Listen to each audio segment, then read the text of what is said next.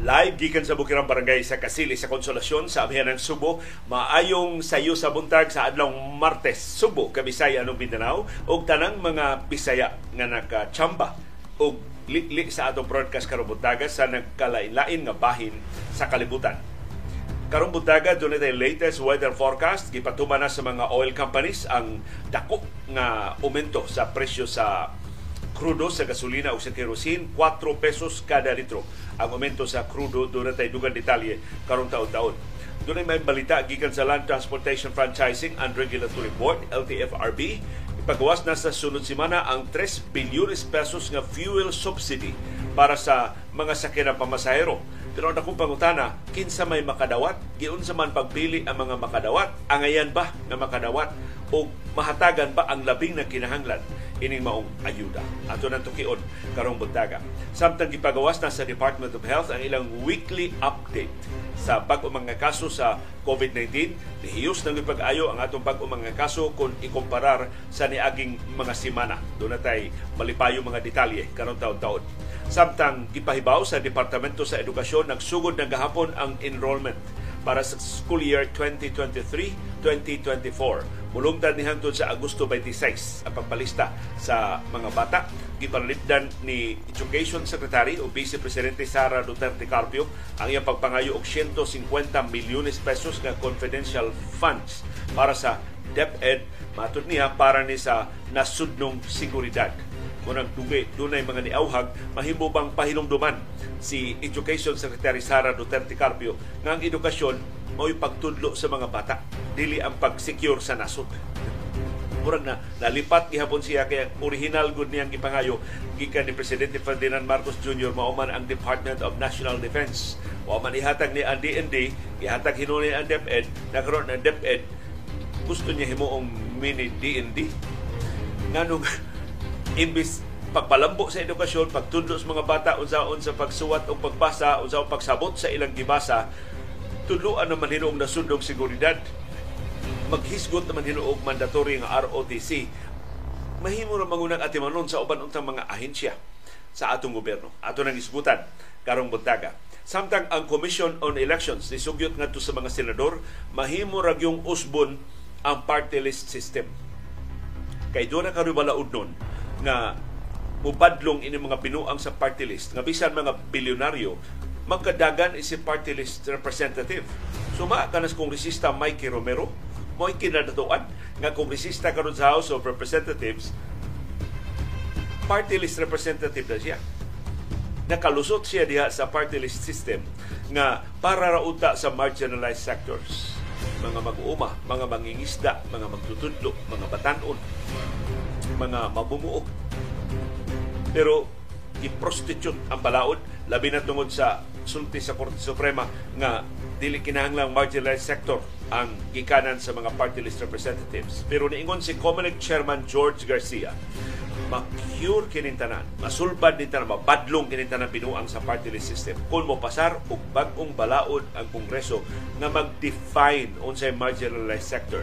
Buhatag og detalye pila ray representante nga makalingkod gikan sa nakalilain ng mga sektor sa katilingban. Mahimo ba ni sa atong mga senador o sa mga kongresista nga ila sila raman o ila raman mga aliado mo'y nakapahimus sa ilang pag-prostitute karon sa sistema sa party list diri sa ato sa Pilipinas? Ato nang isgutan karong buntaga. Samtang gipahibaw sa Department of Foreign Affairs, perti nilang panawag sa China atol sa pagbombardiyo og tubig, paggamit og water cannon sa China Coast Guard patok sa duha ka barko sa Philippine Coast Guard adtong Sabado. Pero di gyud nila makontak sud sa pila ka oras. Way motubag sa hotline nga gidesignate dali sa Pilipinas o sa China. Matag higayon dunay mga insidente nga sama ini. Unsa man gyud ang China? Unsa man gyud naa sa baw ining ilang? Grabe, unsay timpla ining ila sa baw sa China? Nganong makighigala may kay manorte atubangan sa atubangan? Unya talikod na to, buko-bukohon ta. Sa mga itong mapaabot gikan sa China, nagpatawag ang Chinese Ambassador to the Philippines o gisabunan, gilikturan sa Department of Foreign Affairs, ipasaka sabta og diplomatic protest tungod sa latest nga insidente. Unsa pa may laing mahimo sa Pilipinas Nisugyot ang mga kongresista, iparikol ang atong Philippine Ambassador to China. Doon na siya isugyot ang mga senador, i-ban kining dako kaayo nga construction company sa China nga maoy nag-reclaim, maoy nagtukod ang mga artificial islands sa West Philippine Sea o karon gusto mo patuman sa higante nga reclamation project sa Manila Bay. Karong butaga sa gikatagdang moabot na mutumpa ng iyang aeroplano sa Manila kun sa Ninoy Aquino International Airport. Hinawduay kakulian si Jordan Clarkson, ang Filipino-American na mutabang sa Gilas Pilipinas sa umaabot na World Cup sa basketball sa FIBA. Di ba mo kung sa'y rason nga nung uh, wa madayon si Clarkson pagkuyog unta sa Gilas dito sa China kaya nakalimot di ako ang iyang grupo na magkinala siya og visa. Ambot, kung sa'y mas tapaw, ang sakit sa buko-buko ni Kai Sotto na sigod sa mga doktor sa Samahang Basketball ng Pilipinas dili tinuod o ang pagkalimot ni Jordan Clarkson magkilala siya visa o na siya makaanto sa Guangdong sa China. Samtang si Kai Sotto giingnan sa Samahang Basketball ng Pilipinas sa di pa kanamo papirmahon o kontrata na bakaduwa na gyud ka pakit-ami sa imong M R I aron makumbinsermi na one hundred percent ka o bakaduwa ka sa di pa ka na mo papirma og kontrata sa Gilas Pilipinas. Sa kung tanaw na murag respect ni sa Samahang Basketball na Pilipinas katong Kai Sotto na nag-arte-arte ba kay gidungog mangon nga sa M R I wa gyud depekto ang iyang buko-buko. Kung gipapaulan natin na yun, gitapulan baka na Kai Sotto o para niya kapoy yan. Training o itritso na duwa. Takaduwa na ba kung summer league sa N B A? Para niya katong iyang pagduwa sa mga sa National Basketball Association, sakto na itong training para sa Gilas Pilipinas. Ang kasi kaumaon na ni Kai Sotto kung mauni ang iyang attitude. O karong butaga sa atong viewers' views ang mapuslano ninyo ng mga reaksyon sa mga isyong natuki o wak matuki sa atong mga programa. O karong butaga sa atong kasayuran kinuikuyan, kining reklamo sa usa ka regional director nga magpatudlo unta og pwesto pero gipangayuan og kwarta gikan sa mga opisyal sa nasudlo nila nga departamento. So may kaumaon ni taon ining nasura hasta mga pwesto sa gobyerno ipambaligya na.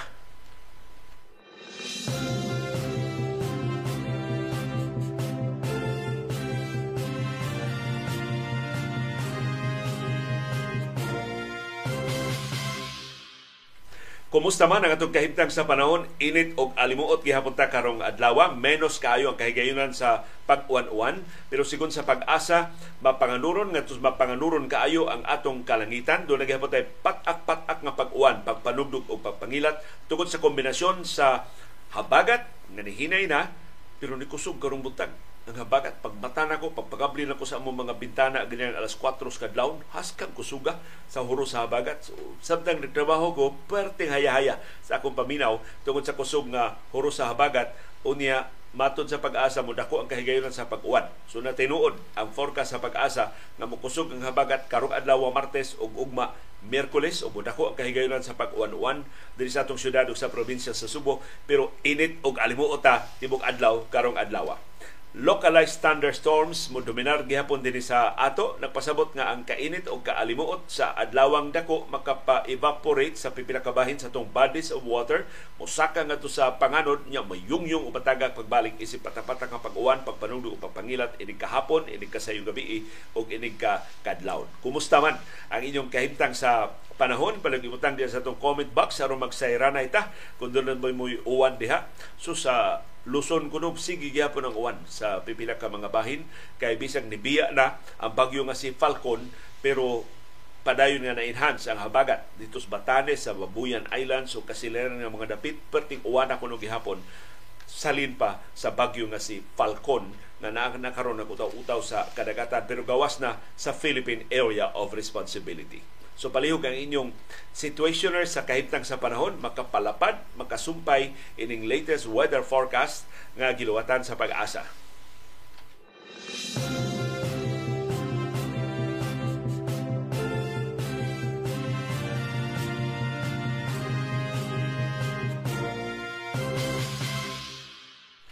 Ang di maayong balita ay natuman na dayon gyud ambot unsay makatpugong ining panagkonsabo sa mga kompanya sa lana.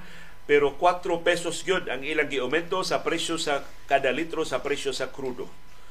Dili sa ato mga gasoline station sa Subo o sa babahin sa Pilipinas.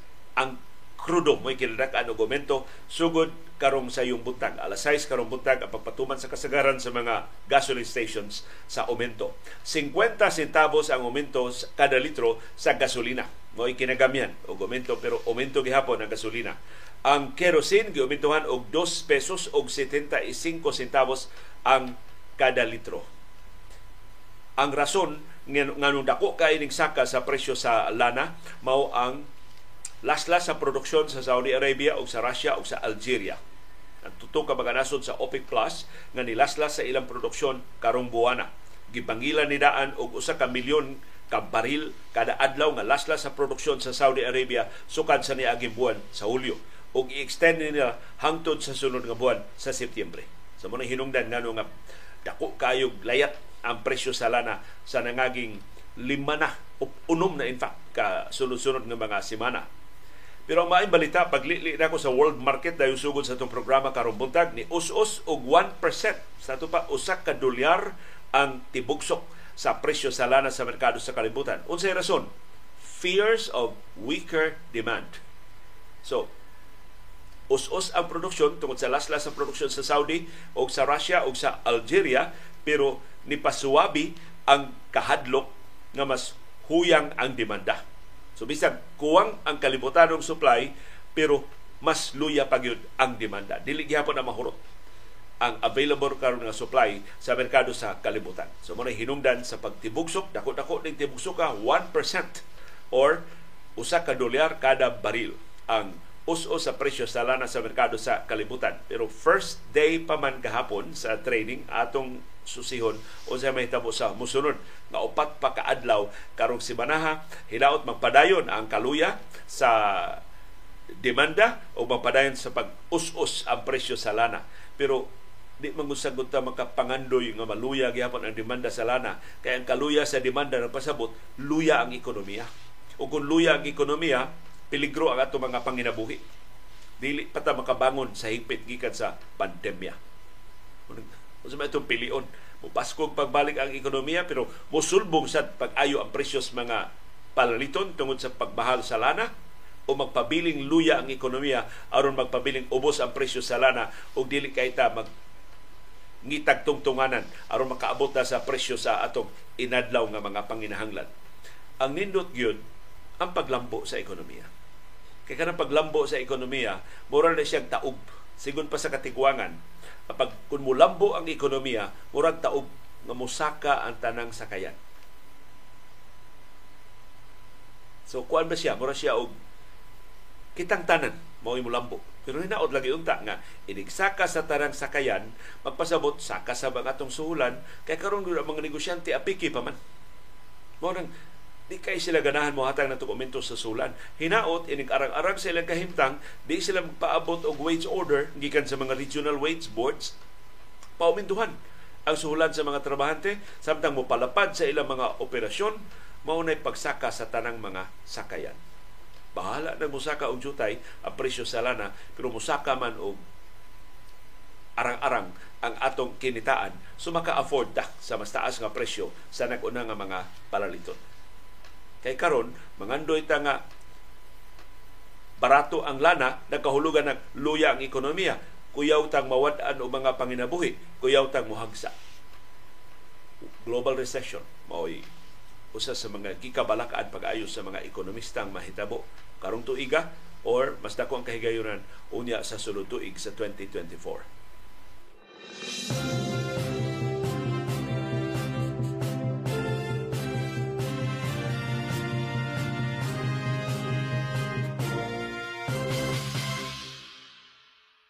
Dunay maayong balita ang Land Transportation Franchising and Regulatory Board para sa mga transport groups nga nipetisyon na og aumento sa plitihan tungod sa kamahal sa presyo sa lana. Tiaw nang last week three fifty, this week four pesos, seven fifty na ang aumento sa kada litro sa krudo. Puwerte nakuha na. Kung ang matod sa L T F R B, ipagawas nila sunod simana kay doon na pa'y nahibilin nga three bilyones pesos nga fuel subsidy ngadto sa mga driver sa mga sakyan ng pamasahero. Unsaon man pag-apod-apod ang tres bilyones pesos nga fuel subsidy, kuwang ramang kaina kung ikumpara sa gidaghanon sa mga drivers sa mga sakyan ng pamasahero nga nakinhalag ayuda gikan sa gobyerno. Wa gid ta mahibaw sa formula giunsa ni pag-apod-apod. Abot din sa ato hatag og feedback palihog mga driver sa mga jeepney o sa mga taxi o sa mga tricycle. Hasta mga riders, gi-appeal ini, pero unsa o pagpaigo adin tres bilyones pesos. Matod sa L T F R B, doon na sila listahan sa mga beneficiaries. Nga doon na mga cards. Sumura ni Pantawid Pasada cards ang ilang gihuptan. Kining mao mga cards, bao nila ipakita nga sa mga gasoline stations aron maka-avail sila sa fuel subsidy sa Land Transportation Franchising and Regulatory Board. So ato sang pagkuhaon sa L T F R B palihog ang listahan sa mga gasoline stations. Pero kining mga beneficiaries ini, mo'y unahon na ito pangita, hain man sila mahimutan. Tabanganan ba gini sila tinuod. Giunsa man sila pag-identify sa L T F R B. Ngano sila na may nahatagan? Ini mao mga cards. Ngano ang mayoriya sa mga driver, wa may mga cards. Maglaway raman in town ining fuel subsidy na tres bilyones pesos na i-release na udya sa sunod simana. Matod sa L T F R B, jismil ka mga driver sa modern jeepneys o U V Express ang makadawat ini. Jismil sa mga modern jeepneys. Pila man kabuok din sa ato sa Subo. Giyon sa man sila pagpili. Pila man sa taga Davao, pila man sa taga Cagayan de Oro, pila man sa taga Tacloban o taga Ormoc ang makadawat ini mao suporta. Giyon sa man sila pag-identify. Laing makadawat ini ang mga P U J drivers. So ang madawat sa mga modern jeepney drivers o U V Express drivers, jismil pesos kada usa. Ang mga drivers sa traditional jeepneys makadawat og dag six thousand five hundred pesos kada usa. Ang mga motorcycle taxis o delivery service riders makadawat og dag one thousand two hundred pesos kada usa. Iapod-apod ni pinagi sa ilang e-wallet. Kinsa na magipaabli og e-wallet. For sure, gikan ni sa Land Transportation Franchising and Regulatory Board kini mao directive. Giyon sa man sila pagpili. Sa kadagas mga riders sa tibuok Pilipinas, pila raman ka riders ang mahatagan og tag one thousand two hundred pesos kada usa. Ang mga tricycle drivers giapil sa makadawat og tag one thousand pesos kada usa, pero iapod-apod kuno ni sa mga local government units. Sama sa naandan, why numero, why detalye ang Land Transportation Franchising and Regulatory Board, pila ka drivers ang mahatagan ini maong fuel subsidy. Pero kung ikumparar sa kinatibuk ang gidaghanon sa mga drivers, sa jeepney, sa tricycle, sa mga habal-habal o sa mga delivery riders, di ni paigo ang tres bilyones pesos. So giunsa man pagpili ang mga beneficiaries ini. Giunsa man pagsiguro nga ang labing tabanganan mo'y mahatagan og ayuda. Di ba ni parehas sa nangaging mga ayuda suma sa mga findings sa Commission on Audit nga ang gihatagan maura ang mga suod, ang labing nagkinahanglan itaw naglaway lang sa hinabang nga gitanyag sa gobyerno, pero wa gihapon matarong sa pag-apod-apod ngadto sa labing nagkalisod-lisod sa atong katawan.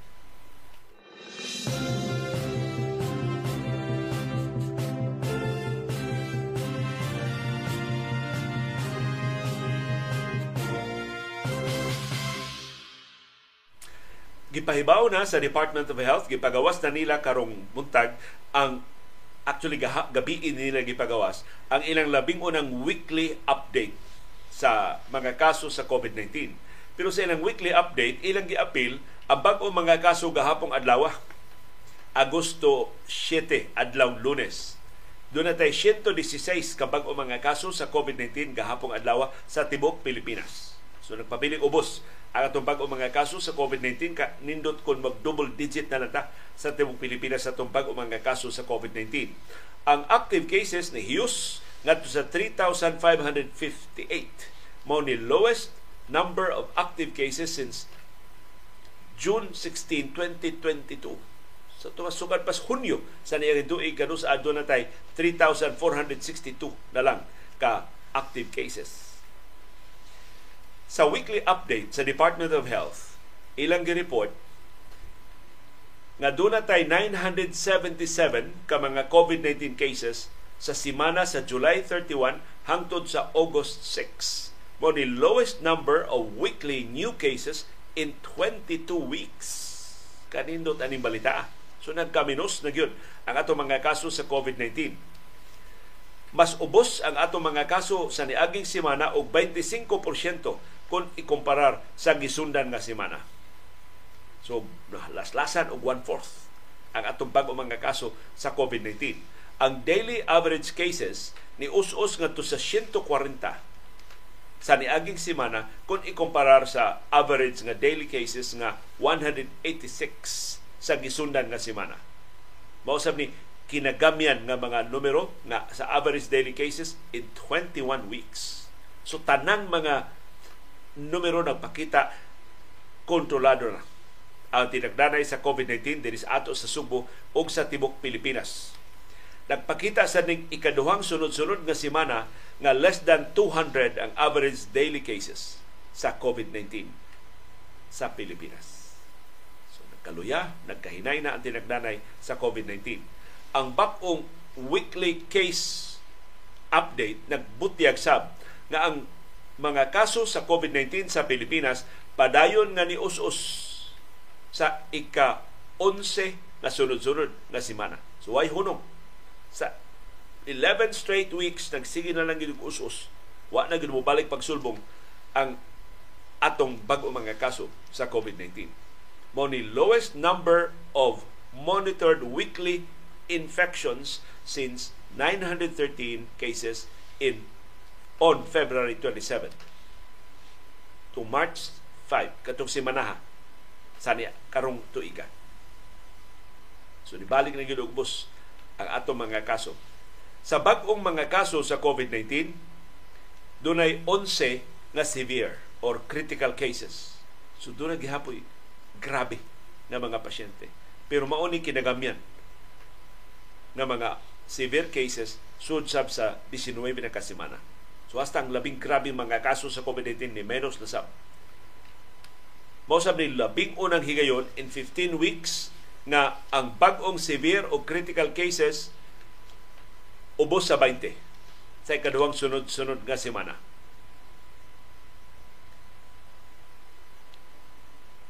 Doon ay thirty-four ka-verified na mga nangamatay sa COVID nineteen sa niaging semana. Nangamatay ni sila Mayo ngadto sa Hulyo karong tuiga. twelve ang namatay sa gikas Hulyo twenty-four ngadto sa Agosto six. Sa thirty-four ka mga nangamatay, ang twenty-nine namatay atong Hulyo twenty twenty-three sa niaging buwan. Tulo ang namatay sa Hunyo twenty twenty-three. Og usa, koreksyon, duha ang namatay atong Mayo twenty twenty-three. So at least, di nabahaw kayo ang mga nangamatay. Karon ang tuiga, nangamatay ang mga pasyente nga ilang naihap. So hopefully, wala tayong backlog sa mga nangamatay sa nagaging katuigan sa COVID nineteen. Labing menos three hundred fifteen sa mga admission sa COVID nineteen ang severe o critical cases as of August six. So ang naa karon sa ato mga ospital kining three hundred fifteen ka mga severe o critical cases sa COVID nineteen. So di lang gid gihapon ta mo kumpiyansa. Kuyaw kay matsambahan ta sa severe cases sa COVID nineteen, ma I C U ta simbako, mga matay simbako ang mga pasyente. Og labing na miligro ana mao ang persons with comorbidities o kadtong mga senior citizens. So bisag batan-on ka, maglaag-laag ka, iguli nimo sa inyo na animong mga senior nga mga ginikanan o mga apuhan, kuyaw ikay magdaog sakit nila. Busa di lang muna ta mo kumpiyansa. Di ta mo tangtang sa itong face mask sa crowded areas, di ta mo apil sa wa kinahanglan nga mga tapok-tapok o palihog tabang taong badlong sa mga kiat-kiat.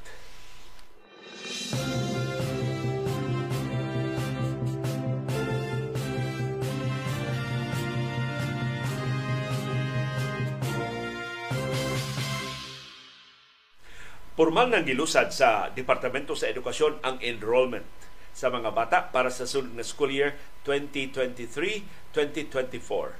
So makahinom-nom ta sa kita pa yung mga estudyante exciting nga uh, makagool ang enrollment. Exciting kay makakita tagbalik sa itong mga classmates, pero makagool kay maundang sa nato duwa sa atong silingan kay magbuwag naman tag klase, labi na kung adto na ta pa eskwelahan sa layo kadto mga mag-eskwela ng high school, mag-eskwela na og uh, kolehiyo. Matod sa Departamento sa Edukasyon, formal na nga gisugdan ang enrollment gahapong adlaw para sa school year twenty twenty-three twenty twenty-four o tutok ka semana sa dili pa ang opisyal nga sugod sa klase karong Agosto twenty-nine. Ang enrollment sa umaabot nga academic year gisugdan gahapon Agosto seven hangtod sa Agosto twenty-six. Nagpaabot ang Departamento sa Edukasyon nga mosaka ang gidaghanon sa mga bata karong tuiga gikan sa twenty-eight point seven million sa niaging school year ngadto na sa twenty-eight point eight million sa incoming na school year. Gibanabana nga twenty-eight point four million ka mga estudyante ang nagpa-enroll sa forty-four thousand nine hundred thirty-one ka mga public schools sa tibuok nasod o sa twelve thousand one hundred sixty-two ka mga private schools sa niaging uh, school year. Ang opening of classes sa school year twenty twenty-three twenty twenty-four sa tanang mga public schools gitakda karong Agosto twenty-nine, pero ang private schools mahimo nang moabli sa ilang mga klase sugod sa unang Lunes sa Hunyo, pero not later than the last day of August. Pero daghan ang mga private schools sa itong nahibawan, nagsugod na ang klase gahapong adlaw. Mas una kaysa mga public schools. Mahimo na ka magsugod ang klase unya sa sunod semana. Pero mahimo sad nga magsugod ang klase after sa public schools, basta dili mo lapas sa buwan sa Agosto. Sigon sa Departamento sa Edukasyon,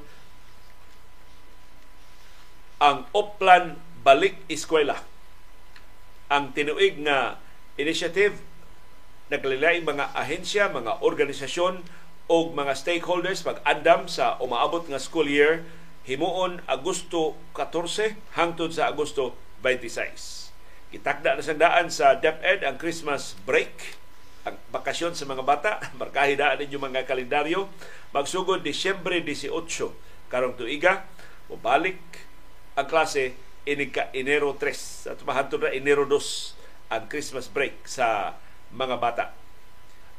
Matapos ang school year sa June seventeen hangtod August twenty-five. So muna yung mga fetsa kano sa mahumana ang mga klase sa mga public schools o sa mga private schools din sa ato. So ngadto sa mga enrollees, ngadto sa mga ginikanan, makaut ang dili katol tungod sa kadaghas mga gastuhan atol sa enrollment. Nanong doon pa magastuhan sa enrollment nga libre man ang public schools, ang mga libro nga nangawagtang, ang mga proyekto sa mga bata, kanang inigpasahin ko na yung clearance, mapaninglan man ka sa obligasyon sa mga bata. Unang hinaot ato ba mga teachers, conscious mo nga lisod in town ang sitwasyon, o dili mo magpatuyang diag pang-assign ng mga proyekto na dako o gasto ang mga ginikanan. O palihog, mga Parents Teachers Association, ayaw itawang gamita ang enrollment aron sa pagpaningil sa mga amutan. Kay dili obligatory, dili na compulsory ang pag-amot ron sa mga ginikanan. Depende na lang sa mga ginikanan gusto silang kung doon sila ikaamot. Kung wag yun in town sila nahot, dili sila mahimong pugson o dili mahimong gamiton ang enrollment pag dumili, pagpa-enroll sa mga bata, kung dili sila mo amot sa mga proyekto sa Parents Teachers Community Association sa nakalilain nga mga eskwelahan. So akong usbon, tanang contribution sa mga eskwelahan, dili na compulsory. Voluntaryo na ang tanan. Dili na mapugos ang mga ginikanan, dili na mahimong kondisyon pagpapirma o clearance, labarang dili na mahimong kondisyon sa enrollment sa mga bata.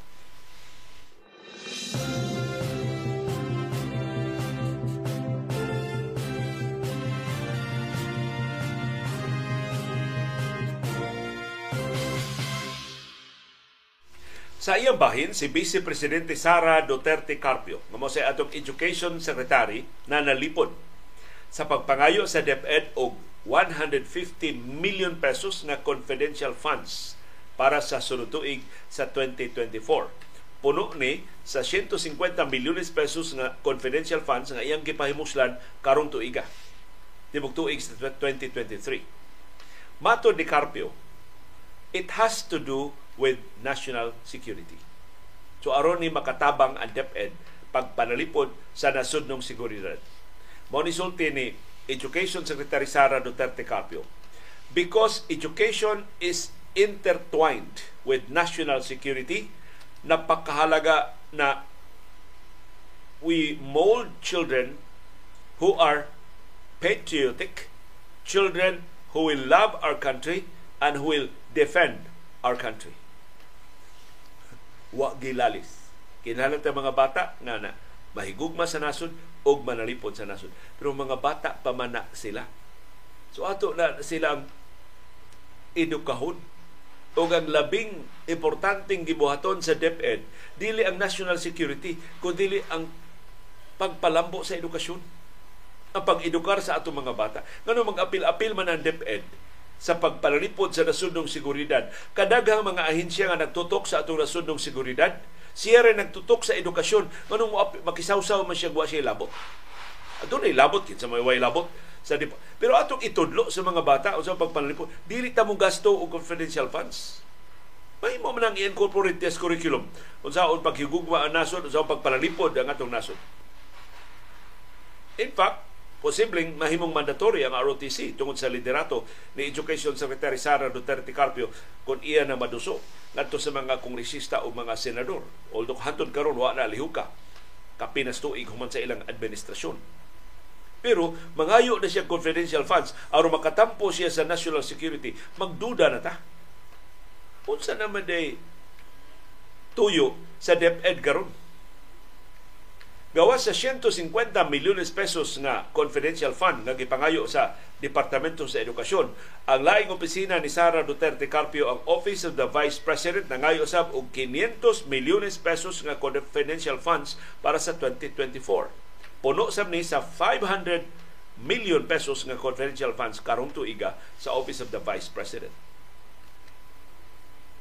Gipangitaan siya og breakdown unsa man yung gigastuhan sa confidential fund sa DepEd karon tuiga. Ingon si Carpio, there is a joint memorandum circular with regard to confidential funds. Ang iyang gipasabot katong joint memorandum circular sa C O A, sa Commission on Audit o sa Department of Budget and Management. Mga lagda sa paggasto ang confidential funds. Nakalatag doon, matuloy ni Carpio, kung paano siya gagamitin. So nakakunos Joint Memorandum Circular kung saan paggamit ang confidential o intelligence funds. Nakalatag din doon kung paano siya i-liquidate. And by its nature, it's a confidential fund. So we cannot discuss kung paano siya ginagamit sa operations. So confidential man, fund man, dili masulti unsay gigamitan ini. Pero usas mga lagda ang Joint Memorandum Circular, amot nabasa ba ng tinuod ni Vice Presidente o Education Secretary Sara Duterte Carpio, mao nga kining paggasto sa confidential o intelligence funds dili na maapil sa report sa Commission on Audit. Ang makasubli ini maura ang Office of the President, ang Senate President o ang House Speaker. Kinsa ang atong tagduma sa Office of the President, si Presidente Ferdinand Marcos Junior nga mo'y kinadakan o confidential o intelligence funds. Kinsa atong Senate President, migsubiri aliado sa administrasyon. Dili magsubi-subi sa Marcos administration. Kinsa atong House Speaker, igagaw sa Presidente. Labaw pang hipos. Dili mangahas sa pagsaway kaya nangabisyon magani nga magpresidente unya sa twenty twenty-eight si Martin Romualdez. In other words, ining hatag sa Kongreso ining one hundred fifty million pesos na confidential funds sa DepEd o five hundred million pesos na confidential o intelligence funds sa Office of the Vice President pero ang ato ning gilawag sa black hole. Di na nakikita kining kwartaha, wa na tay ideya, di, di nakakita og resibo giun sa paggasto, giun sa pagwari-wari, giun sa pagwaldas-waldas kining kwartaha.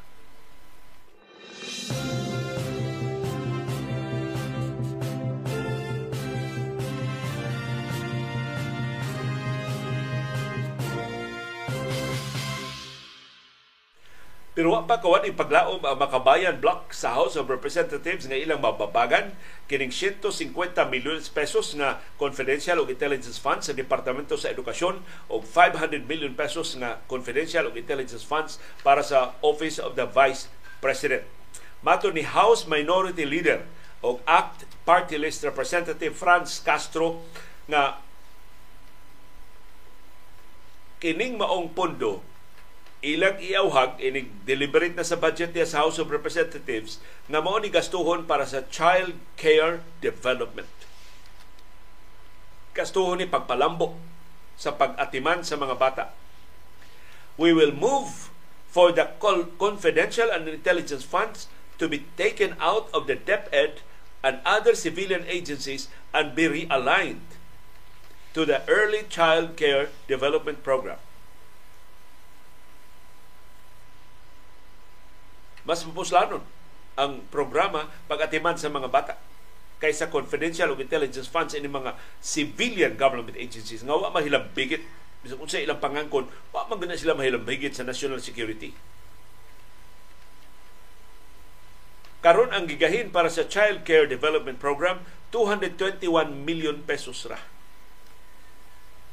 Wa ra katunga sa confidential o intelligence funds sa Office of the Vice President. Ingon si Castro, dili na paigo para sa programa. Mato ni Castro nga ang dakong kantidad sa confidential o intelligence funds sa Departamento sa Edukasyon nakausab na sa Departamento ngadto sa Department of Surveillance. Gikas Departamento sa Edukasyon ngadto na sa Departamento sa Pagpaniid, Departamento sa Pagpangispiya. Kay ang katinawan sa Departamento sa Edukasyon mao ang pag-monitor o pagpahimutang og surveillance sa mga estudyante ug sa mga magtutudlo nga gidudahang nahilambigit sa illegal recruitment. So nangutana ang makabayan block, is the DepEd now a police or military agency that is conducting surveillance operations on students and teachers? Mao na ba rin bagong trabaho karon sa DepEd? Ibis mo tudlo sa mga bata, pangispiyahan ang mga bata. Di pa sila magpamimbro sa militante nga mga grupo. Si Kongresista Castro naingon sab ang departamento kinahanglan nga muatiman, mutingob siya panahon pag sulbad sa krisis sa edukasyon sa nasod karon. Imbis mga bisyon nga maniktik sa dugapil para sa national security. Matod sa ACT Party List, mahimo sa DepEd ang iyang trabaho pinagi sa paghatag og dugang mga classrooms o pagdugang sa suhulan sa mga magtutudlo o pag-hire og dugang mga magtutudlo. Dili ang pagpahigayon og surveillance o pagpangispiya sa mga bata o sa mga magtutudlo. Ang DepEd duna say one hundred fifty million pesos nga confidential funds karong tuiga og ambot pila na nahibilin anang kwartaha, di na lagi ta kalili.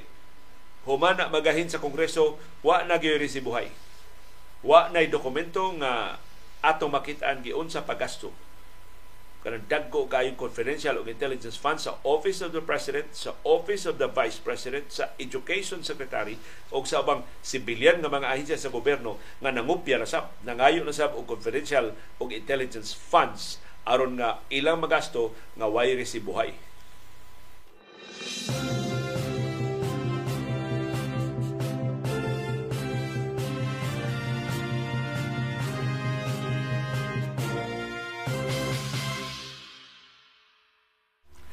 Ang chairman sa Commission on Elections nga si George Garcia dunay sugyot ngadto sa mga senador.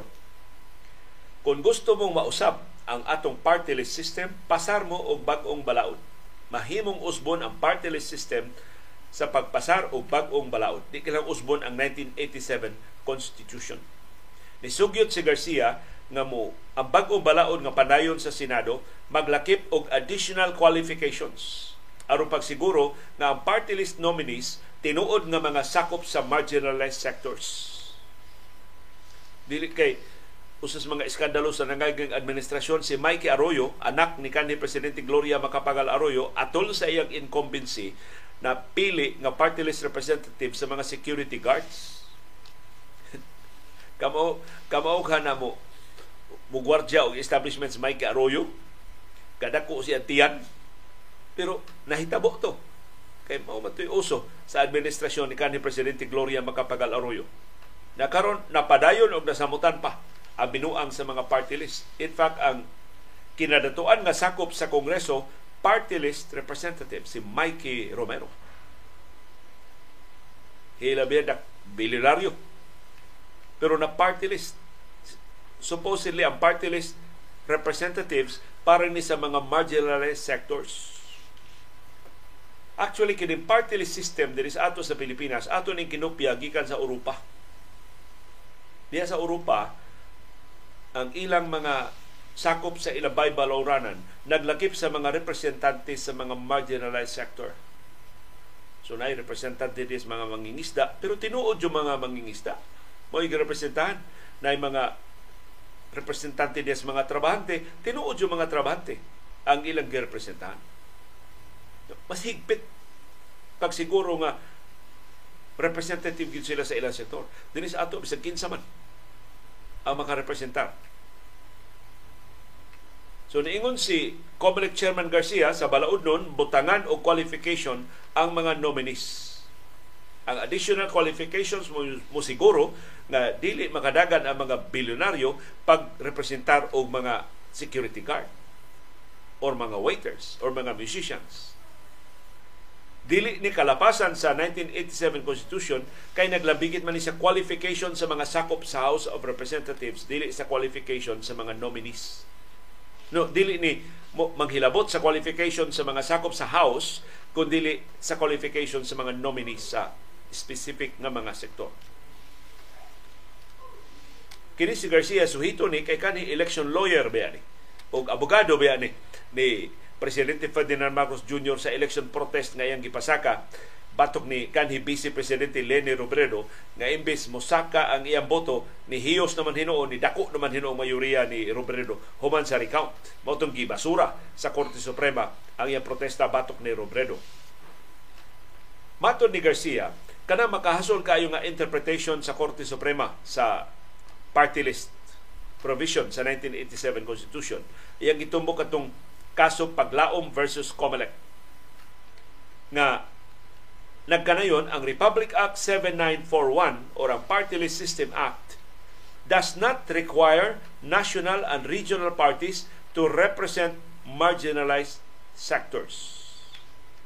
So muna makasul kayo kasi kung sa Korte Suprema di man kinahanglan ng mga pobrera mao makadagan sa party list, wa na sa balaod. So mahimo ra mudagan ang tanang sektor. Ang mga bilyonaryo maghimo sila ilang kaugalingong party list, okay kayo. Sugod ang desisyon sa Korte Suprema. Pero nilingon si Garcia na himo ni sa Supreme Court ang desisyon due to the absence of the law.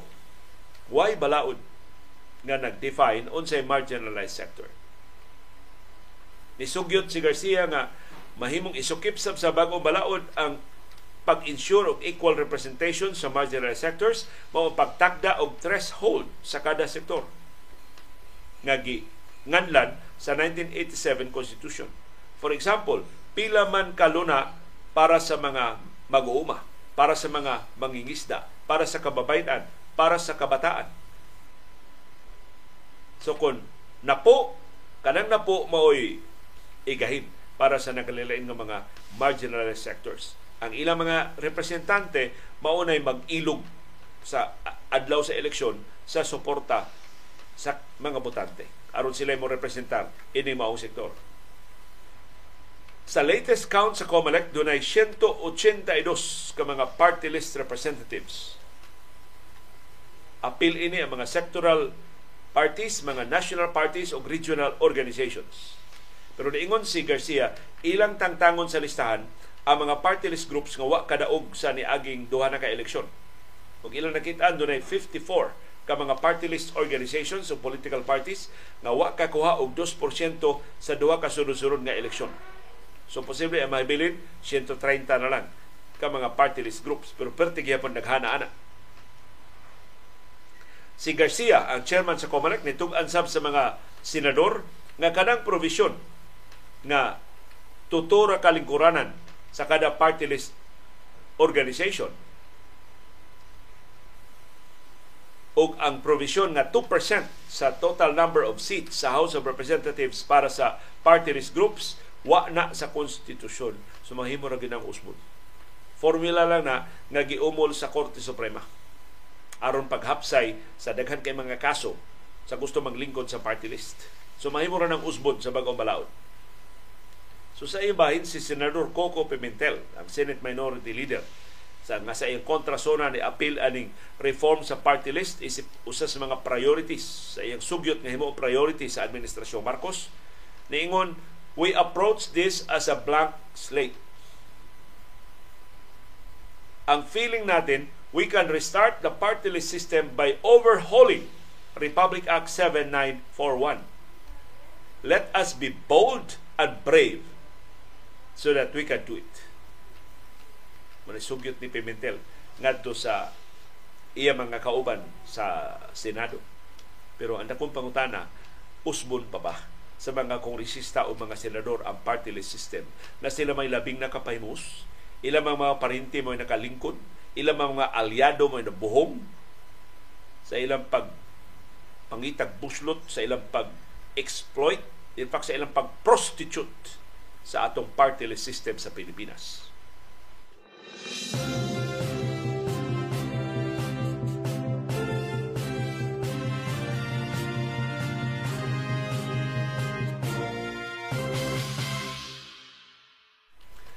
Human sa latest nga ronda sa kapulisan sa ginudahang cybercrime hub diha sa siyudad sa Pasay, ang Department of Justice nagpatabang na sa mga kompanya sa telepono sa mga telcos kay dito silang kamao anang mga hiraminta nga gigamit sa mga cybercrime hubs o kung kuyugan silang mga representante sa telco, mga inhinyero o mga I T experts sa telco, tiyaring mas musayon ang ilang trabaho pag-inventaryo, pag-appreciate, pag-susi unsa ng mga ebidensya kaya ilang nahipos atol sa ilang mga pagpangronda. Usa sa nahibudngan sa D O J, wa sila kalibutan unsaon ni, dunay mga sealed SIM cards sa cyber scams. Silyado pa ng mga SIM cards na ilang nakitaan. So, ilang paapilon ang telcos sa sunod nila nga mga ronda. Or, immediately after sa ronda, ipatawag dayon ang mga representante sa telco aron makaapil dito sa inventaryo sa mga ebidensya nga mahipos. O ma- ma-safeguarded ang mga ebidensya dili mahilabtan aron makabarog sa korte. O masabtan sab unsa man gituyo sa mga kriminal. Unsa man ilang krimen nga nahimok. Ang mga law enforcement agencies, mga prosecutors, o ang Presidential Anti-Organized Crime Commission, o ang mga representante sa Globe o sa Smart, mo'y nag-meeting. Human sa pagronda sa ginudahang cybercrime hub diya sa siyudad sa Pasay sa niaging simana. Nadiskubrihan atol sa ronda ang kalibuan ka mga SIM cards nga gipanggamit sa social media platforms. Unsealed na kining kasagaran sa mga SIM cards. Pipila na lang ng mga silyado ng mga SIM cards. So, niingon ang Department of Justice, kila makasabot sila sa teknolohiyang gigamit sa mga cybercrime hubs. For example, ilan nakitaan atol sa ronda nga ang mga SIM cards gipang-insert ang mga SIM cards ilang gi-insert sa mga cellphones aron makakuha sila og O T P pag-activate sa signal gikan sa mga telcos. Pero diha sa mga cybercrime hubs, ang mga SIM cards wa na iagig telepono, gilawg na lang ang mga SIM cards na ipaskanan diha sa SIM cards sa mga makina sa mga telcos. Magamit na dili mga telcos sa mga kanang mga hubs, kanang gidurang cybercrime hubs. Dunay Smart o Globe nga mga cards o mga SIM cards sa ubang kanasuran sa kalibutan na nakitaan atol sa ronda. So ilang banabana mga thirty mil ka mga SIM cards ang naasa. Usala ni ka cybercrime hub diya sa Pasay. Katuuhan ganitong minilyon ka mga SIM cards gabit sa scams. Okay, tiyaw mo na. Sa usala ni ka operasyon, thirty thousand ka SIM cards ang naabdan sa kapulisan. Nakakita sab ang mga investigador og transmitter kung saan papasok lang yung mga SIM cards doon sa mismong machine at tinatransmit na yung mga messages galing doon sa machine at hindi galing sa mga cellphone. So wa na muragdura na sila makina na atong ibutang ang mga SIM cards, magamit na ang mga SIM cards nga way cellphone. Ni angkon ang taga Globe o taga Smart nga karon pa sila kakita atong maong mga makina. So ni saad sila nga ila pang tun-an unsa ni mga makinaha og ilang hatagan og dugang kasayuran ang mga investigador. Og unsa maning modus nga ilang gigamit. Na gamit ba to sa text blast nga makina na lang mo insertan sa mga SIM cards?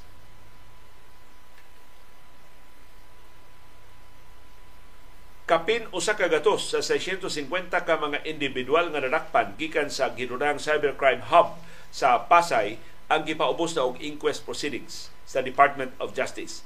twenty nila mga langyaw o ang nahibilin mga Pilipinon.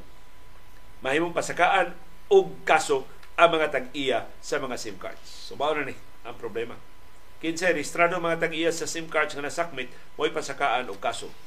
So, kung inyong gibaligya ang inyong rehistrado nga SIM cards, wata ka ba gigamit na sa mga sindikato, kamo mo'y pasakaan o kaso. Mahimong dili ka magilty sa krimen nga gihimo sa sindikato nga nipalit sa imong SIM card pero masilutan ka ubos sa SIM Card Registration Act. Posibleng ikaw pa'y unang makasuhan ining brand new nga balaod sa pagparehistro sa mga SIM cards dinhi sa ato. So kapag una sa mga teknolohiya o kinahanglan mag-update sa ilang katakus ang atong mga law enforcement agencies aron makaapas ini mga high-tech na kaayo nga mga modus.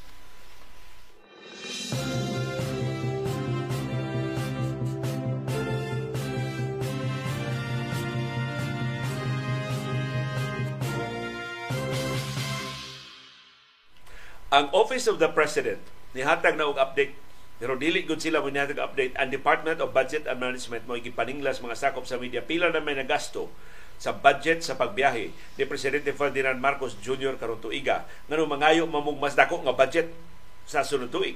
Sumuni ang update sa Department of Budget and Management. Nagasto na ni Presidente Marcos ang sixty-five percent sa iyang total allotment sa traveling expenses karong tuiga as of June this year. So katunga pas tuig, sixty-five percent na ang nagasto sa gahin para sa mga la- laag naman sa mga biyahe ni Presidente Ferdinand Marcos Junior Kining maong gahin karong tuiga madoble sa sunod tuig. Mas dako ang gipangayo ni Marcos ang budget sa iyang paglaag paglaag naman pagbiyahe unya sa twenty twenty-four. Ug matod sa D B M, angay lang kay niabli naman ang nagkalilain nga mga ekonomiya sa kalibutan. Ya daghan kuno kay imbitasyon. Unya di man ganahan mo balibad og imbitasyon sa Presidente Ferdinand Marcos Junior Labi nang imbitasyon sa lumbas mga sakyanan dito sa Singapore o sa ubang kanasuran sa kalibutan. Morning gipadak-an ang budget sa paglaag paglaag naman pagbiyahe sa presidente unya sa sunod tuig. Karong tuiga ang total allotment para sa biyahe six hundred seventy million pesos. Ku ano? Ang sakto nga amount six hundred seventy million six hundred sixty-four thousand pesos para traveling expenses. Ang nagasto na four hundred forty-four point eight million pesos na. So sixty-five percent na ang nagasto as of end of June this year. Pero palihog panggunit sa inyong likuranan sa twenty twenty-four, ang Office of the President nangayo og one point one four billion pesos para traveling expenses. Habit maduble ang iyang gahin para karong tuiga twenty twenty-three. seventy-one point two three percent increase sa travel expenses ni Marcos unya sa sunod tuig. Mas taas pa gid ni kaysa three hundred ninety-three million pesos nga aktual nga traveling expenses atong twenty twenty-two. So usas mga bitaha atong kanhi Presidente Rodrigo Duterte nga di ka mao makigsulti o mga ubang mga heads of state gawas ni Putin o ni Xi Jinping. Wa kay toy laag si kanhi Presidente Rodrigo Duterte. Okay. Nagpanghadlok naman to si Duterte na makalitlag lusot ang warrant of arrest batok niya sa International Criminal Court dahil di siya makapanagang at siya maabtan sa laing nasun. Plus, nakakita mo ni Duterte makig-meeting atol sa ASEAN Summit, di ka mao. Di ka mao makig-istorya. Amot, mahadlok na mo abli siya baba dito pulos na patay mo yung isgutan. Amot, dito siya kasumpay, mag-isgot na sa gross domestic product, mag-isgot na mahitungod sa international reserves, mag-isgot na sa mga panginahanglan sa bilateral cooperation sa nakalain ng mga aspeto sa gobyerno. Motuway laag-laag to si kanil Presidente Rodrigo Duterte. Pero ang bisan usang savings sa iyang kakuwang uglaag, labaw pas gitapakan sa kala- kalaaga naman, sa ka- mahiligon mo biyahe ni Presidente Ferdinand Marcos Junior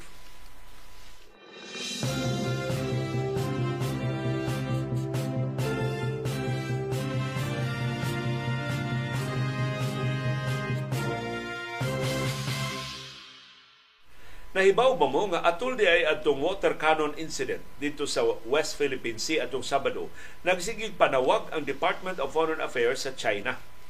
Kay doon naman i-designate nga hotline ang China o ang Pilipinas. Nga kung doon mga dinlian ng mga sitwasyon, manawag ang China sa Pilipinas o ang Pilipinas manawag sa China, ginamit ang mga hotline. Ang hotline, wa tubaga, sud sa pila ka oras. Sidyang nisuway ang Department of Foreign Affairs paggamit sa hotline, tali sa Pilipinas o sa China, human ni-report ang Philippine Coast Guard sa paggamit ng water cannon sa China Coast Guard vessel batok sa mga barko sa Philippine Coast Guard sa West Philippine Sea. Niya itong Sabado.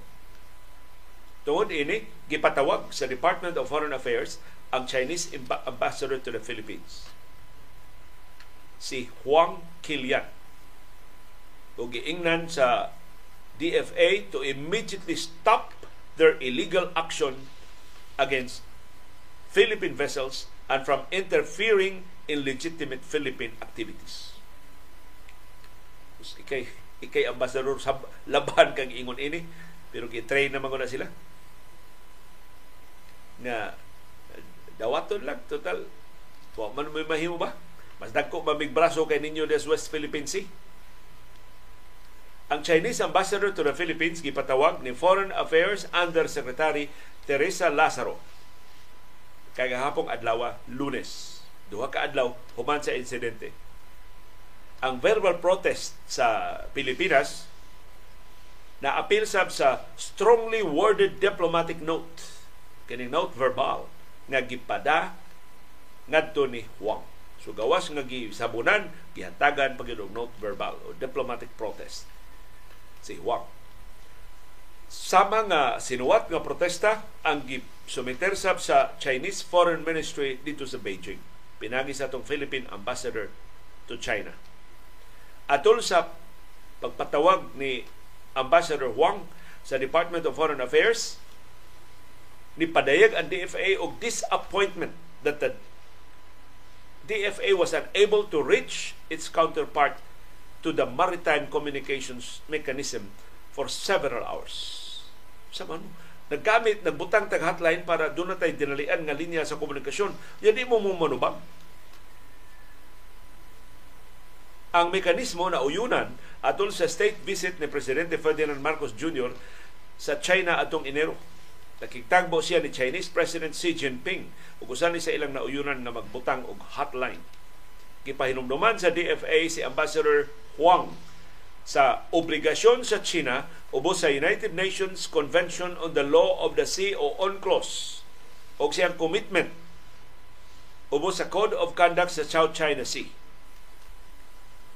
Gipahilumduman sa Department of Foreign Affairs si Ambassador Huang sa baruganan sa Pilipinas sa twenty sixteen Arbitral Award. Napildi ang China ni atong maong kaso sa Permanent Court of Arbitration.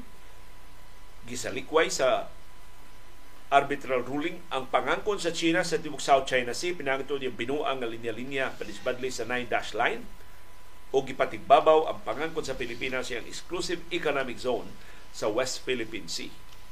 Sukad sa tuig twenty twenty, ang Pilipinas nakafile na og total of four hundred forty-five ka mga diplomatic protests batok sa China. Sumungutan na tingalita sa may kapuslanan ng diplomatic protest wa man ginatagda sa China. Matod sa Department of Foreign Affairs, such a document is critical to put Chinese aggression and violations on record and to assert what is rightfully ours. So, importante na ang diplomatic protest. Bahala nag-isnabon na sa China pero recorded ang atong pagsupak sa mga kalapasan nga nahimo sa China, recorded ang atong pag-angkod, pagpanalipod sa atong nasundong teritoryo. Ang resupply missions magpadayon bisan niining maong insidente. The resupply mission to and the upkeep of the B R P Sierra Madre are legitimate Philippine government activities in our country's exclusive economic zone, which are all in accordance with international law, particularly the UNCLOS. The UNCLOS. So, money, I think labing kusganong pamahayag sa Pilipinas, bisag unsaon man ninyong hasi, padayon ming mo resupply. Kaya unsa may kanon sa ditaw sa mga sundao diha sa B R P Sierra Madre o patuon magpahudlat ta sa China nga di na ato nang hunungon ang atong resupply missions.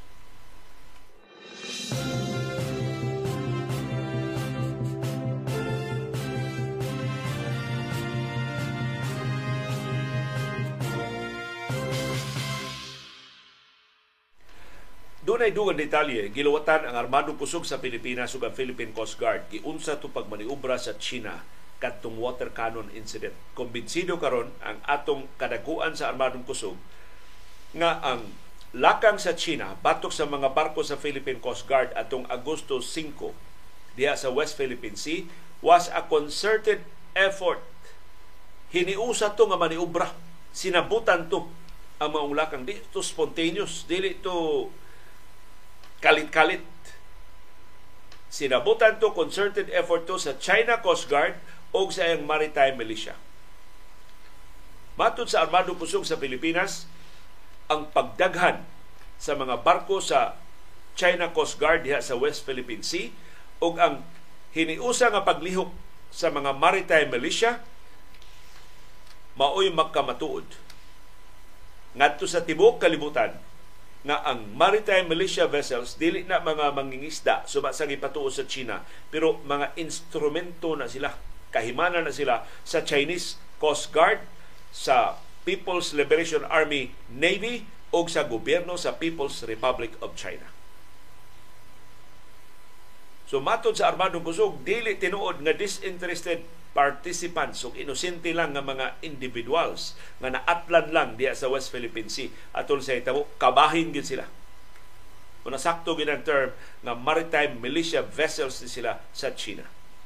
Ang tuyo nila dili pagpangisda, kundi dili pagpanghasi sa Pag-asa Islands, sa Ayungin Shoal, sa Scarborough Shoal o sa ubang mga features sa West Philippine Sea. Matod sa armadong kusog, hiniusa ni nga lihok sa China Coast Guard, sa Chinese Navy o sa Maritime Militia. Mautong na tanggong yun ang mga barkos Pilipinas. Why laing kapainan na nabasa yun ang barkos Pilipinas at gipasiritan o tuo pagkuto ang guba.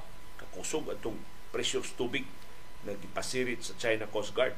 Yeah, imutan-aon ba sa video, perti nakuha sa China Coast Guard vessel, perti gamaya in town sa itong mga barko sa Philippine Coast Guard. Detalye, gilista yun sa armadong kusog pagmatuon nga concerted effort to ang mga barko sa China nga nilambigit sa operasyon pagbabag sa atong resupply mission sa Ayungin Shoal. Unom ka Chinese Coast Guard vessels ang naapil. Tuto ka mga naval vessels sa People's Liberation Army ang naapil. Duha ka Chinese maritime militia vessels ang naapil. Ug ang tuyo silang concerted effort mao ang pagbabag sa armadong kusog sa Pilipinas, pagpadayon siyang resupply mission ngadto siya mga sakop sa B R P Sierra Madre diha sa Ayungin Shoal. Ang resupply mission sa Pilipinas digamit og duha ka mga chartered boats, mga barko di ka kahoy in town ni ang gipang-hire sa Pilipinas, mga civilian boats ni aron modaog mga hinabang ngadto sa mga sundao. Pero giiskortan sila sa B R P Malapascua o sa B R P Cabra isip seguridad. Alas sais bayntidos pa lang sa gabi, usa ka adlaw sa wa pa moabot ang resupply mission, nakita na ang mga barko sa China Coast Guard nga diha na sa lugar. Nagpaabot, klaro kay nagpaabot sa resupply mission sa Ayungin Shoal. ang B R P Malapascua o B R P Cabra dito magpaabot sa Sabinas Shoal sa duha ka mga barko gikan sa Palawan. Ang B R P Cabra diha sa Sabinas Shoal aron maimutagbo sa duha ka chartered boats sa resupply mission. Og nagmalapuson ang China tungo siya pagpasirit og tubig ginamit ang water cannon, naputol ang resupply mission. Wa mahurot og hatod ang mga construction materials, ang mga pagkaon, ang tubig mainom o guban nga mga pataka mga panginanglan sa kasundaluhan. Ang Philippine Coast Guard nipagawas og video sa insidente atong Agosto singko. Ang usa ka video nagpakita og water cannon gikan sa China Coast Guard padung sa mga barko sa Philippine Coast Guard. Ug ang ikaduhang video nagpakita nga gibabagan gyud sa usa ka Chinese Coast Guard vessel ang barko sa Philippine Coast Guard. Pumotong wa na makalahos sa pag padangat sa resupply mission ngadto sa Ayungin Shoal.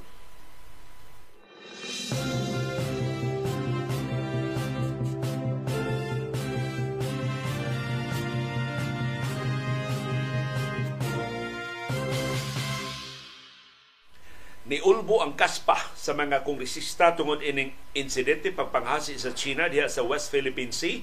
Niauhag na ron ang usa ka sakop sa House of Representatives nga atong i-recall ang Philippine Ambassador to China. Mao ni atong silot, pasiunang silot nga atong mapahamtang batok sa China. I-recall ang Philippine Ambassador to China na si Jaime Florocruz. Mato ni kongresista Rufus Rodriguez, I suggest we recall our Chinese ambassador back to Manila to show our deep indignation to this attack. Let us also degrade our Philippine embassy in Beijing as a sign of protest.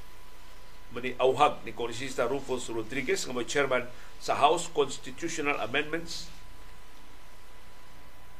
Committee.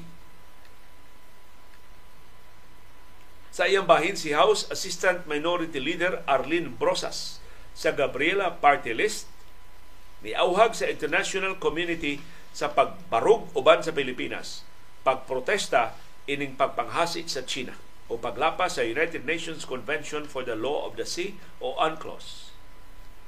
Giauhag sab ni Kongresista Brosas si Presidente Ferdinand Marcos Junior he must openly condemn China's aggressive actions in the West Philippine Sea. So hinaut nga si Marcos mangisog sab. Di kay magtsuwawap gihapon siya sa China, magpaduding gihapon siya sa China bisan ini maong insidente sa West Philippine Sea. Ang mga senador sa ilang bahin gusto nga ang Pilipinas mulimit na sa iyang dealings uban sa China. Kay dunay naghibawa ng mga senador nga dakong iskandalo na hangtod di ay karon nagpadata o mga kadete sa Philippine Military Academy ngadto sa Beijing. Ang atong umaabot nga kasundaluhan tuwa na to pa eskwelaha sa Beijing Military Academy sa China. Unsa man ang binuanga? Naibaw anis mga senador sa mga dokumento anang mga opisyal sa Armadong Kusog na up for confirmation sa Commission on Appointments, C A. Duna na mga Filipino military officers nga nigraduar gikan sa Beijing Military Academy. Nihunong ang Pilipinas pagpanawat o mga kadete gikan sa Estados Unidos sukad two thousand eight. Pero karon, ang Pilipinas mao ni nagpadaog mga kadete sa Philippine Military Academy, P M A, ngadto sa Beijing Military Academy. Ngano man na? Karusam ni nagsugod sa panahon ni kanhi Presidente Rodrigo Duterte o karon na sa administrasyon ni Presidente Ferdinand Marcos Junior Gipangutanas mga senador si Defense Undersecretary Ireneo Espino. Nikopisal si Espino, wa ko'y kalimutan, Your Honors. Mangutana pa ko sa Department of National Defense Leadership ngano magpadata o mga kadete o mga graduado sa P M A ngadto sa Beijing Military Academy. Kung tinuod ni, sigon sa mga senador, ang Filipino military personnel nga nagtuon sa China nahatagan sab og allowances og nahatagan og accommodation sa China. Sa ito pa, nahatagan na ni og pabor. Ini ka-opisyal nila sa Armadong Kusog, asa ba nilang loyalty? Sa samang higayon, gitabalaka ang mga senador na atol sa ilang kalihukan dito sa China, nanganta ni silang national anthem sa China. Kakuyaw gipang indoctrinate na ni sila dito sa China. Sa ibahin ang senadora sa oposisyon nga si Risa Hontiveros ni subli sa iyang awhag na i-ban kining higante na construction company sa China nga maoy nagtukod og artificial islands diya sa West Philippine Sea, ang Chinese Communications Construction Company, C C C C. Kay hangtod karon maunay partner, maunay motukod anang reclamation project kon madayon diya sa Manila Bay. Sumura og inconsistent ang atong baruganan sa Pilipinas. Kunuhain, tuan nata sa Estados Unidos, ato nang welcome ang Estados Unidos, pero nagsige pa din ni mga sumpay nato dito sa China. Di na sumaysaan ang mga graduado sa Philippine Military Academy nganong ipadama nga to sa Beijing Military Academy. Sumo ba ni hinungdan nga di takabadlong sa China diha sa West Philippine Sea kay doon na pa detay uban pang tinaguan ng mga transaksyon uban sa administrasyon ni Presidente Xi Jinping.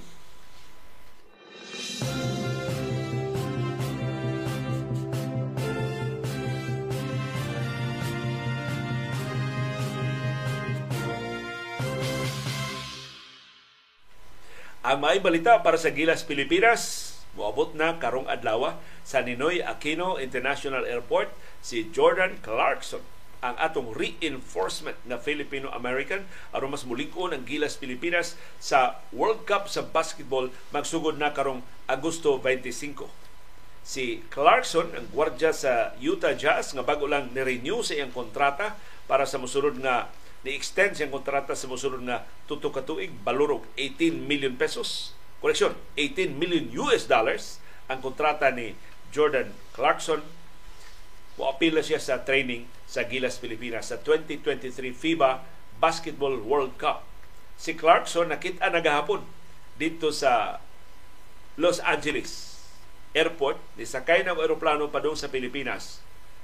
thirteen hours ang iyang flight. So buabot na siya karong adlaw din sa Pilipinas. Magiguban siya sa Gilas Pilipinas sa ilang nahibiling mga adlaw sa training camp. Na nagkumpisal ang kampo ni Clarkson na orihinal ginunta nga plano mas si Clarkson at tumulupad sa Guangdong sa China aron makaabot pa siya sa katapusan ng mga duwak sa Gilas Pilipinas atol sa H I one W U S International Basketball Tournament dito sa Guangdong. Pero kipasabot sa kampo ni Clarkson na uhay na silang nahibaw na kinahanglan sila mulukat og visa padung sa Guangdong. Unya di man na maaprobahan ang visa o kusalang kaadlaw, potong nipili sila, di na lang sila moatos China, arin na lang sila diretso sa Pilipinas. Kuning arin na lang siya musugat sa kay mubalik naman sa karong simanaha ang Gilas Pilipinas gikan sa China aron makaresume na ang training camp dinis ato sa Pilipinas. Si Clarkson duna pay duha ka semana na nahibilin aron maka suito sa sistema nga gipatuman ni head coach Chot Reyes para sa kampanya sa Gilas sa FIBA Basketball World Cup karong Agosto dalawampu't singko ang first game sa Gilas Pilipinas. Pero giklaro ni Chot Reyes nagsige na sila istorya sa telepono ni Jordan Clarkson. Yan ang gipasabot si Clarkson sa iyang sistema og di kuno problema si Jordan Clarkson. Masaligan si Jordan Clarkson na mahibaw sa iyang buhaton isip pangu sa Gilas Pilipinas. He knows what we want from him and I think he's up for the challenge. So, mga nagpasalig ni Reyes na nahibaw si Clarkson, nagsigil na silang istorya bisag wa pa siya mag-training unsay expectation, unsay ang role sa Gilas Pilipinas. Masaligon sab si head coach Chot Reyes na sakto ang kondisyon ni Jordan Clarkson. Kaya mao man ay concern na si Jordan Clarkson why duwa na-eliminate by aning Utah Jazz. Huwag man sila maka-sood sa playoffs. So, kumusta ang kondisyon ni Jordan Clarkson? Duwa siya kadua sukad sa Hunyo ba ito? Ang katapusan niya duwa? Or Mayo pa? So Hunyo, Hulyo, Agosto, tulo ka buwan na iduwa si Jordan Clarkson. Kumusta man niyang conditioning? Lahi rabaya yun ang conditioning anhara ka sa gym o mag-practice na ka kaysa aktual yun ng mga basketball games. So hopefully, kining nahibiling duha kasimana sa training camp sa Gilas Pilipinas makabalik sa hangin sa conditioning ni Jordan Clarkson. Although kining ko mga players sa National Basketball Association, lahi ni sa ato bang mga players nga magbugoy-bugoy atol sa ilang bakasyon, pero daghan sa mga players, although kasagaran din mga superstars na masaligo na ba kayo sa ilang kontrata, ibalik sa training camp, perting dagkua, perting tambuka, nagpatuyang pag-ayo atol sa ilang bakasyon. Muna magkinanglan pa o pila kasimana o na makahiyos. Na si Jordan Clarkson, ako nakita sa litrato, wa man mo dako. Hinaot nga wa mapiktoy ang iyang conditioning sa iyang layoff na balik tutusab kabuan. Pero sa iyang duwa sa Gilas Pilipinas, ni average si Jordan Clarkson og twenty-five points, six point five assists, og five point five rebounds. O, kanang mga numero impressive kayo para sa na kontribusyon. Nakatabang yun siya og dako sa Gilas Pilipinas.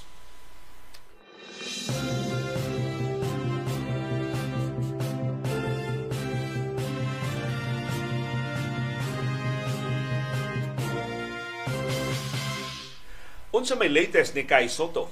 Nideklarar si Kai Sotto, labing malipayon ko kung nudua uban sa Gilas Pilipinas. Pero mao ba ni labing malipayo magdudua di gani magpraktis uban sa Gilas Pilipinas? Di pasangil siya sakit sa buko-buko? So kung tanaw, riskback na ni sa samahang basketball ng Pilipinas. Matod sa S B P, di pa nila papirmahong kontrata si Kai Sotto hantod makapakita siya siyang M R I. So I think na disinihan na sa S B P kaarte aning Kai Sotto murarbag unsa iyang ikatabang sa Gilas Pilipinas, bahala na siya diha. Tabang siya o dili. Matod sa presidente sa samahang basketball ng Pilipinas nga si Al Panlilio, ang pangabagan ni Manny Pangilinan, Kai Sotto is welcome to join the team's practice upon their return from China. Welcome kung gusto na si Kai Sotto mag-practice uban sa Gilas Pilipinas. Pero sa di pa nila papraktison, sa di pa nila papirmahon o kontrata nga mo duwa siya sa Gilas Pilipinas, pangayuan nila sa iyang M R I. Kay isusi naman is Kai Sotto sa mga doktor sa Gilas Pilipinas. Nakita sa mga doktor, why sayup, why depekto, why injury ang iyang buko-buko. Kanang iyang giingon nga back spasms, matod sa mga doktor sa Gilas Pilipinas, non-existent na. Wa sila nakikitaan, natimaan na na. So, interesado silang mutanaw sa M R I ni Kai Sotto. Kaya ni-insister man yun ang kampo ni Kai Sotto ng ilang M R I nagpakita og injury sa lower back. Kung hinungdan sa back spasms ni Kai Sotto. So, karon giris back sa sabahang basketball ng Pilipinas. Sige, mudua magkakanamo dong. Pakita mi sa imong M R I. Ang lusot ni Panlilio, nganong interesado siya sa M R I ni Kai Sotto, gusto ko na silang maniguro nga why limit si Kai Sotto sa pagduwa sa Gilas Pilipinas. Nga one hundred percent na gyud siya. Ang twenty-one years old pa na seven three na sentro sa Gilas Pilipinas.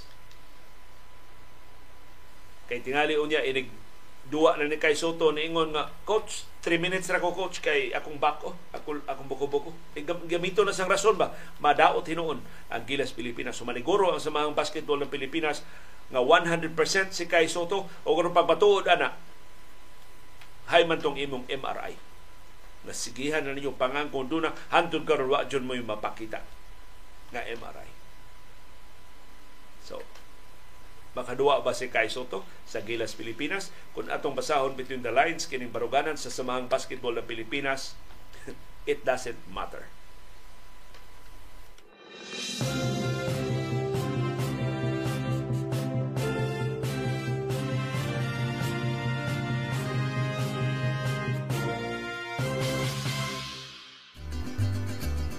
Nagkasalamat yung aktibo nga pag-apil o pagsuporta sa ato mga programa. Aniya na nga itong viewers' views. Ang opinyon o Lanon ng mga panguna-una sa atong mga viewers on demand o kabot sa atong live streaming sa mga isyong natuki o matuki sa atong mga programa.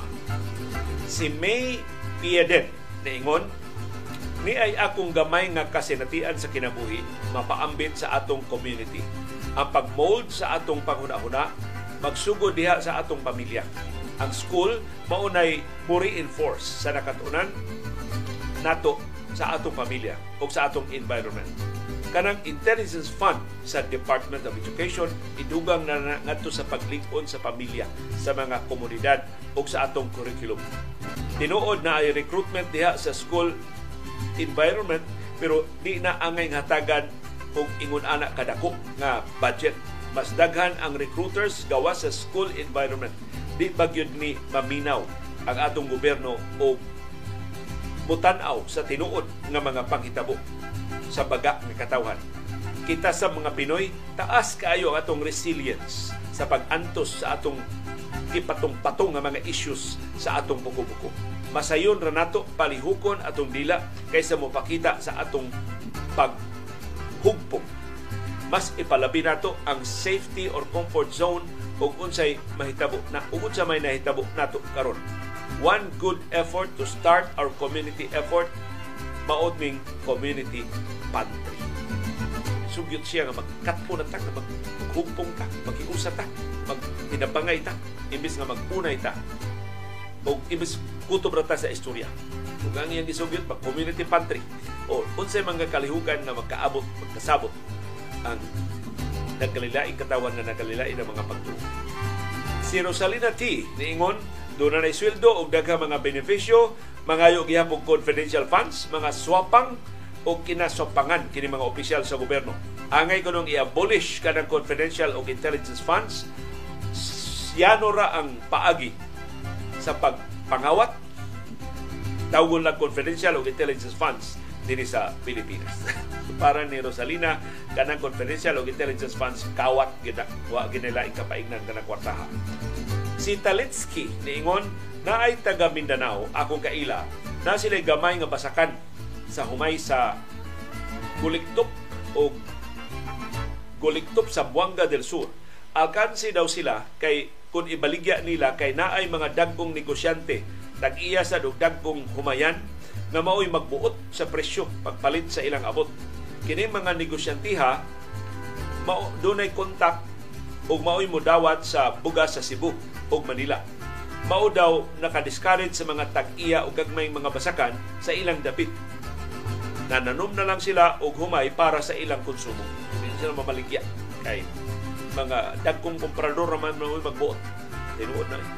Wa manggoy suporta ang gobyerno ngadto sa ato mga mag-uuma. Wa pagitaro nga post-harvest facilities sa mga umahan hangtod karon o ng mga mag-uuma o mandiag-ani sa ang humay duolon sa komprador. Wa, di kinahanglan mo sulti o bisan unsang pong ang komprador, siniyasa na mag-uma pagtanaw sa dag-um. Baga na kayong dag-um sa di magdugay mag-uwa na, kundi ito ibaligyas mag-uuma ang iyang ani, ang iyang tipasi, uwanan to, padlason tos baha, apildi ang iyang ani. Mintras, ang ilang truck ready na, na muhakot sa mga tipasi, pero sila ay magbuot sa presyo. Nausay, mas ubos pa kaysa gasto sa produksyon sa mga mag-uuma. Sa iyang bahin si Luke niingon, dili ba makareturn o water cannons ngadto sa China's China Coast Guard ang atong mga barko sa Philippine Coast Guard?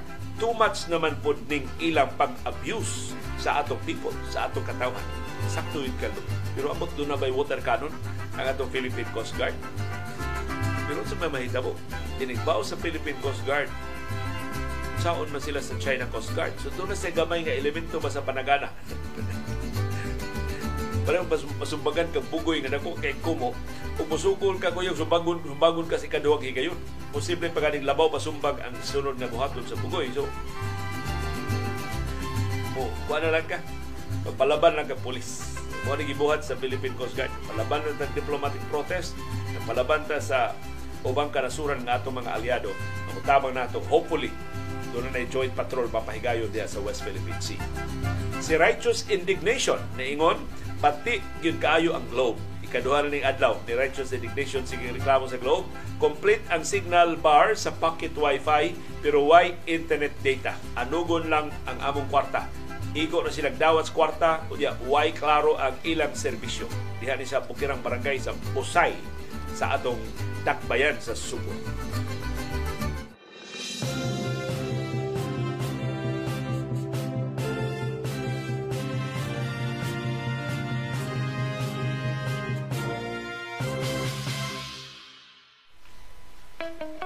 Doon ay dagang matang sa kasayuran. Doon ay kasayuran pinadailang. Dali na kayo mahibawan.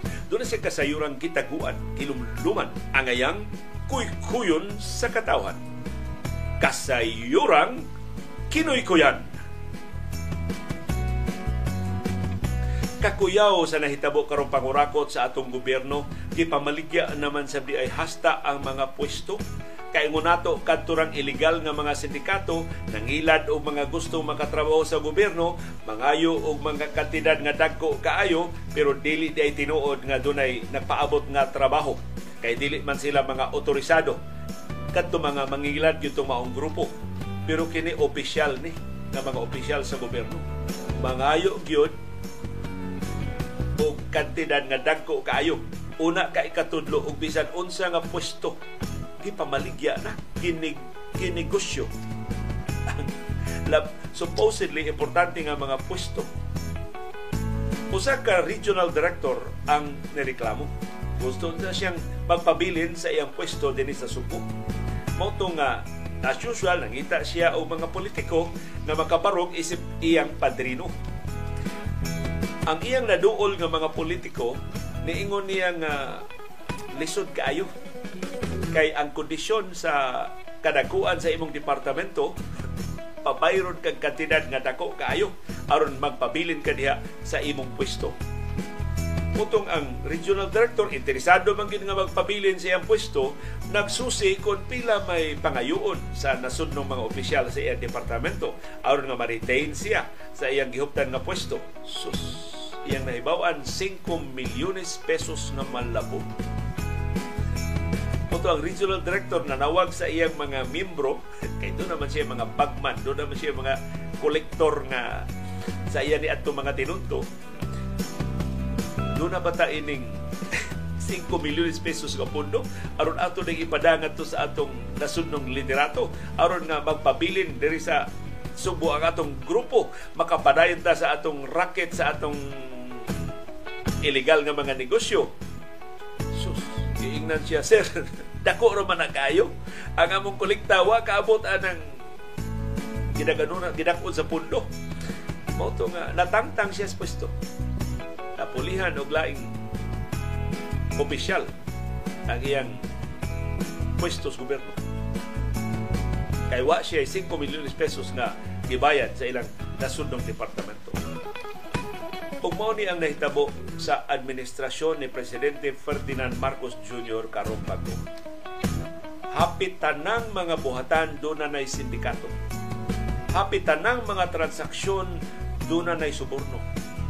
Hapit tanang ang-ang sa mga lakang sa gobyerno, kil-kil maoy budos gigamit sa mga grupo. Aron lang yun makapangwarta sa ilang mga pwesto. Sa mapagpadlong kini maong tinudto. Kun mismo ang labing taas nga opisyal gipasanginlan og daghan kay pangurakot nga mga kaso. Ill-gotten wealth cases ba yan ang nag-ung-ung nga mga kaso na pakaron sa mga korte pending pa ka na maong mga asunto. Pero na naman sila sa gahom, kuyaw matabla, kuyaw manulo ang mga paningkamot sa Presidential Commission on Good Government sukat pa kaniadto. Nagasalamat yung padayon nga pagpakabana o pagkibiso, pagtugkad sa mga implikasyon sa labing mahilungdanon nga mga panghitabo sa atong palibot. Aron kitang tanan, makaangkon sa kahigayunan, pag-umol sa labing gawasnon, labing makiangayon, o labing ligon nga baruganan. Maukad to ang among baruganan. Unsay imong baruganan. Nagasalamat sa imong pakikuban.